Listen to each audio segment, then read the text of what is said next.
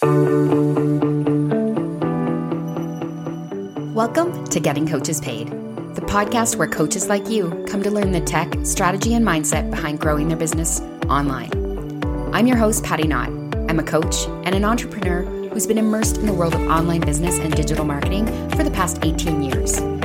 If you're looking for best tips, tools, and strategies that will help you create marketing systems that work for your coaching business so you can focus less on finding new clients and more on serving the clients you have, you're in the right place. You ready?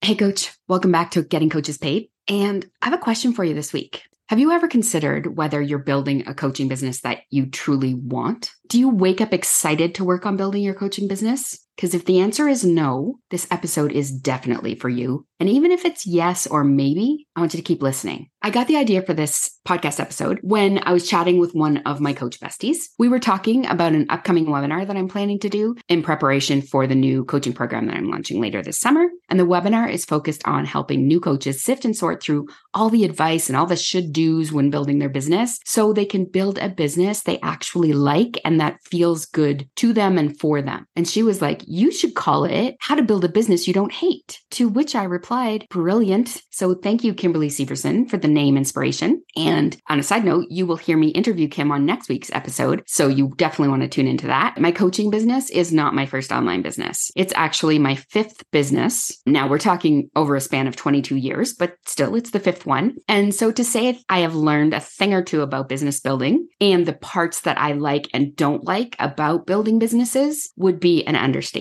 My first business was an interior decorating business. I love all things interior design and all of that creative side of things. When I was working as an engineer in Toronto, I completed an interior decorating certification just for fun because for as long as I can remember, I have been drawn to design and the science and math world. And so being able to have both have an outlet for being creative and working with numbers and science and logical things and strategy is my happy place. So anyway, after a couple years as a side thing, I decided to start an interior decorating business and I created some success. I had some clients, but turns out I really did not enjoy it because I was just starting out and I was finding clients with very small budgets and I hated having to design around their taste and within their budget. The one that stands out so much for me was I went to this lady's house and she's like, This peach floral sofa, please design my entire room around it. And uh, that's what really did me in. From there, I did my wedding invitation company, and that was by far my most successful so far. I had so much fun with it until I realized seven years in that I was kind of going crazy, locked in my office by myself, churning out invitations.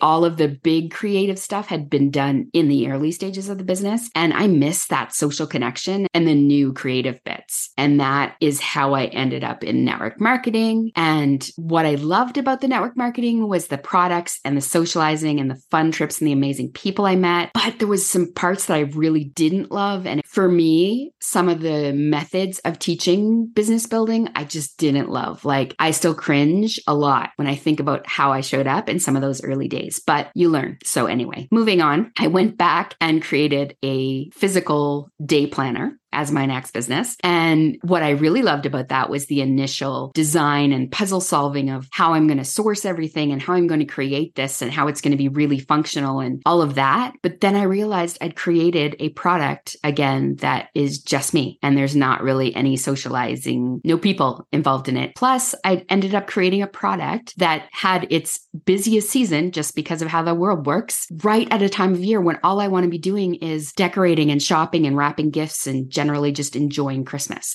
So those are all things that I tried, learned, had some success, whatever.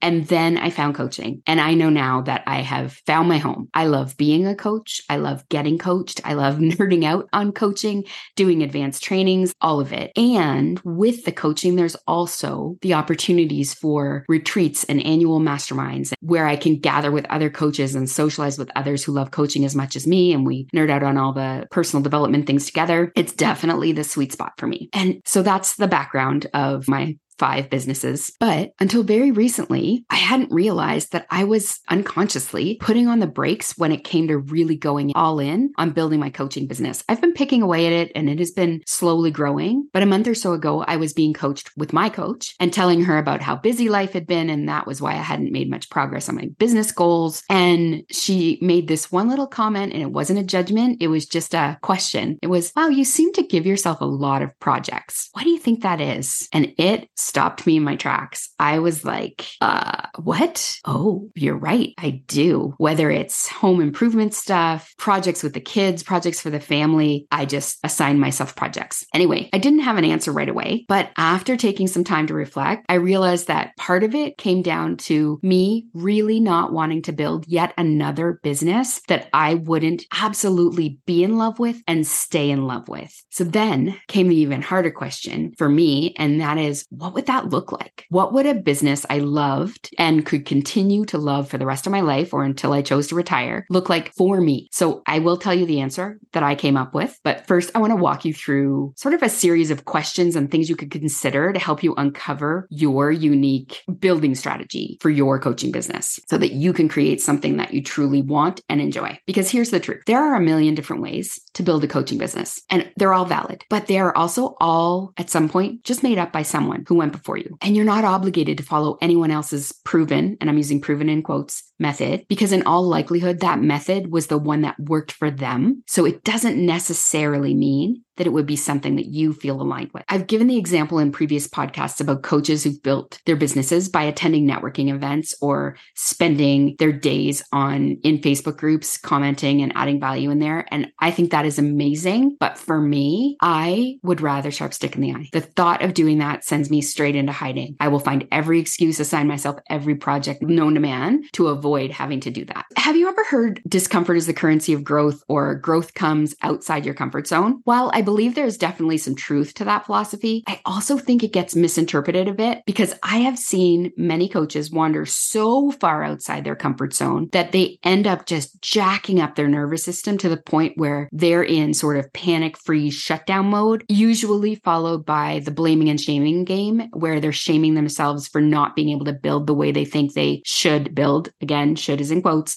because of what they've seen, what they've learned, what they've heard. But what if instead we built our business based on our own strengths and skills? I'm not saying that you never have to get a little uncomfortable and you never have to stretch yourself, but I don't see the upside in choosing a method that requires you to spend more time coaching yourself and managing your mind than actually building your business. Because when you use all of that energy forcing yourself to do things in a way that feels awful, it's usually a recipe for really slow growth, quitting, or burnout. You probably intuitively already know what what your strengths are. But if you're having a hard time articulating them and getting them on paper, I encourage you to do something like the Clifton Strengths Finder. It's a great way to have all of that information sort of summarized for you. And then here's a series of questions you can think about when you're thinking about the bigger picture of what you want to create for your business. So the first is how much time do you want to spend on and in your business in a given week? And when I say want, know that this may be predetermined a bit based on your personal situation. If you have a full time job in addition to your coaching business,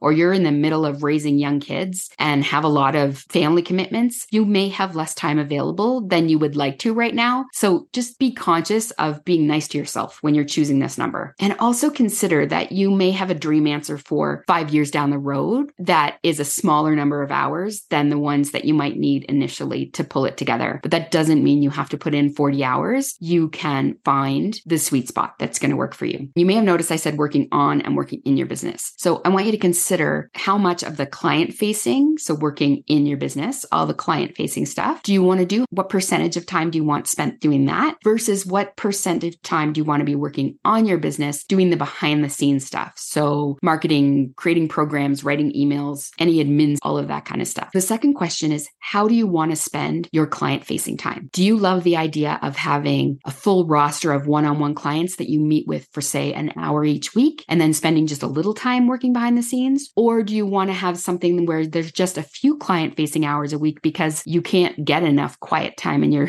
days to schedule 20 plus hours a week of one on one time? So you would have just a few hours of client facing time where you're doing group coaching or whatever, and then spending more time behind the scenes creating the marketing, the programs, and things like that. There's no wrong answer. You get to choose, and a little bit is going to be determined based on the revenue you want to create, but it's something to consider. Thirdly, how do you want to attract your new clients? Are you someone who loves building relationships and networking, or would you rather create marketing funnels? Do you love the idea of having a social media presence so you can do unpaid marketing? Or would you rather, and do you have the means to invest in paid ads to create a funnel that is driven by paid advertising? Do you want to publish a blog or a podcast or YouTube channel weekly? How do you want to deliver your coaching? Do you want to have a recorded program that your clients can consume and then do coaching on where they get stuck or on the mindset? This will, of course, depend on your niche, but all of those decisions should be taken into account when you're deciding how to build the coaching business you actually want. And you will know the answers that you come up with because it'll be the one that feels right in your body when you think about it. One last exercise I want to share is something that I learned super powerful from one of my coaches and mentors, Bev Aaron. She calls it your business building personality matrix, and it's built on two scales. So you've got your being scale, as she calls it, and this is focused on identifying the situations or circumstances and feelings you love and don't love to experience. And then the second part is the success scale, the actions that you could take in your business that will bring high success or low success. Now, know that this is subjective and it's going to be your best guess, but it will really help you. So I'm going to describe the matrix a little bit to you. So if you can imagine a matrix along the top, you've got two columns that say love and hate. This is your being scale. So it's everything you love to do situations you love to be in, feelings you love to experience, and, and conversely, everything that you hate. And then along the left side, you're going to have high and low. And these are your success scale items. So once you fill it out, you end up with four quadrants. So you have things you love that have a high success rate, things you hate that have a high success rate, things you love that have a low success rate, and things you hate that have a low success rate. And in filling out the matrix, the goal is to find your sweet spot and identify those high success actions for building your coaching business that you love. And it probably goes without saying that anything that falls within that lower right quadrant, the I hate to do it and it's got a pretty low success rate, you can probably just scratch that off your list forever and never think about it again. To help you understand this more, I'm going to give you some insight into some of the items anyway that are on my business building personality matrix. So in the love to do high success rate category for me, I have creating programs and trainings. I love that. For me, I love consuming and learning everything and then breaking it all down into really small chunks and really easy to understand, digestible information. I love creating from a place of inspiration. I love solving puzzles. So figuring out how to build ads and marketing funnels that work, I love that. I like telling people what to do. I like teaching people. I love coaching. I love freedom and flexibility. I love coming up with new ideas. I love learning new skills. I, I love helping other people learn new skills and coming up with best strategies for their business. It, I get so excited helping people solve those puzzles. And then I love attending retreats in person and masterminding with like minded individuals. I like making decisions and I love making things fun. So that's all on my love to do, high success rate I think it's my best guess. What do I hate to do that would probably also have a high success rate? I don't love being seen and visible. I'm not one to always be wanting to be on stage and talking. I don't like feeling uncertain. I really don't like being employed. I consider myself psychologically unemployable at this point. I don't love delegating because I'm a bit of a control enthusiast. I really don't like networking in person or in groups, like networking when you have an agenda of trying to find potential clients. I don't like that. Consistency is a tricky one for me. I hate being obligated to be super consistent. I don't like getting in trouble. I don't like really rigid structures. Really don't like self imposed deadlines. Someone else gives me a deadline. Absolutely. This does not work well when you are an entrepreneur, but it is what it is. And so that's where you start to see some of those things that you don't like, but that you know would create success. And then you can sort of stretch your comfort zone to figure out how to work around them. So moving on to the next quadrant, what do I love to do that's low success rate? Having lots of things on the go, adrenaline rushes, tracking stats, listening to podcasts and consuming content. Like I can read all the books, but they're generally not going to produce the success that some of the things in that top quadrant are going to create. And then lastly, I don't have a ton of things in here and I'm sure there's more, but things I hate to do that are low success rate, justifying my decisions and practicing constraint. Practicing constraint is one of those things. And I have said it before too, but I, I just don't like it. So anyway, I hope that helps you kind of frame the things you are going to want to include in your business building strategy and the things you're maybe going to let go. And I promised I was going to tell you what I decided as far as how I was going to set up my business in a way that I would build a business that I would like and love for the upcoming years. So, some background. I think I've mentioned this before, but if I haven't, we have an empty nest now. As of this year, or well, as of last September, both our kids are off at university and they're not home for the summer with us. We'll probably only see them on holidays and such going forward. In addition to that,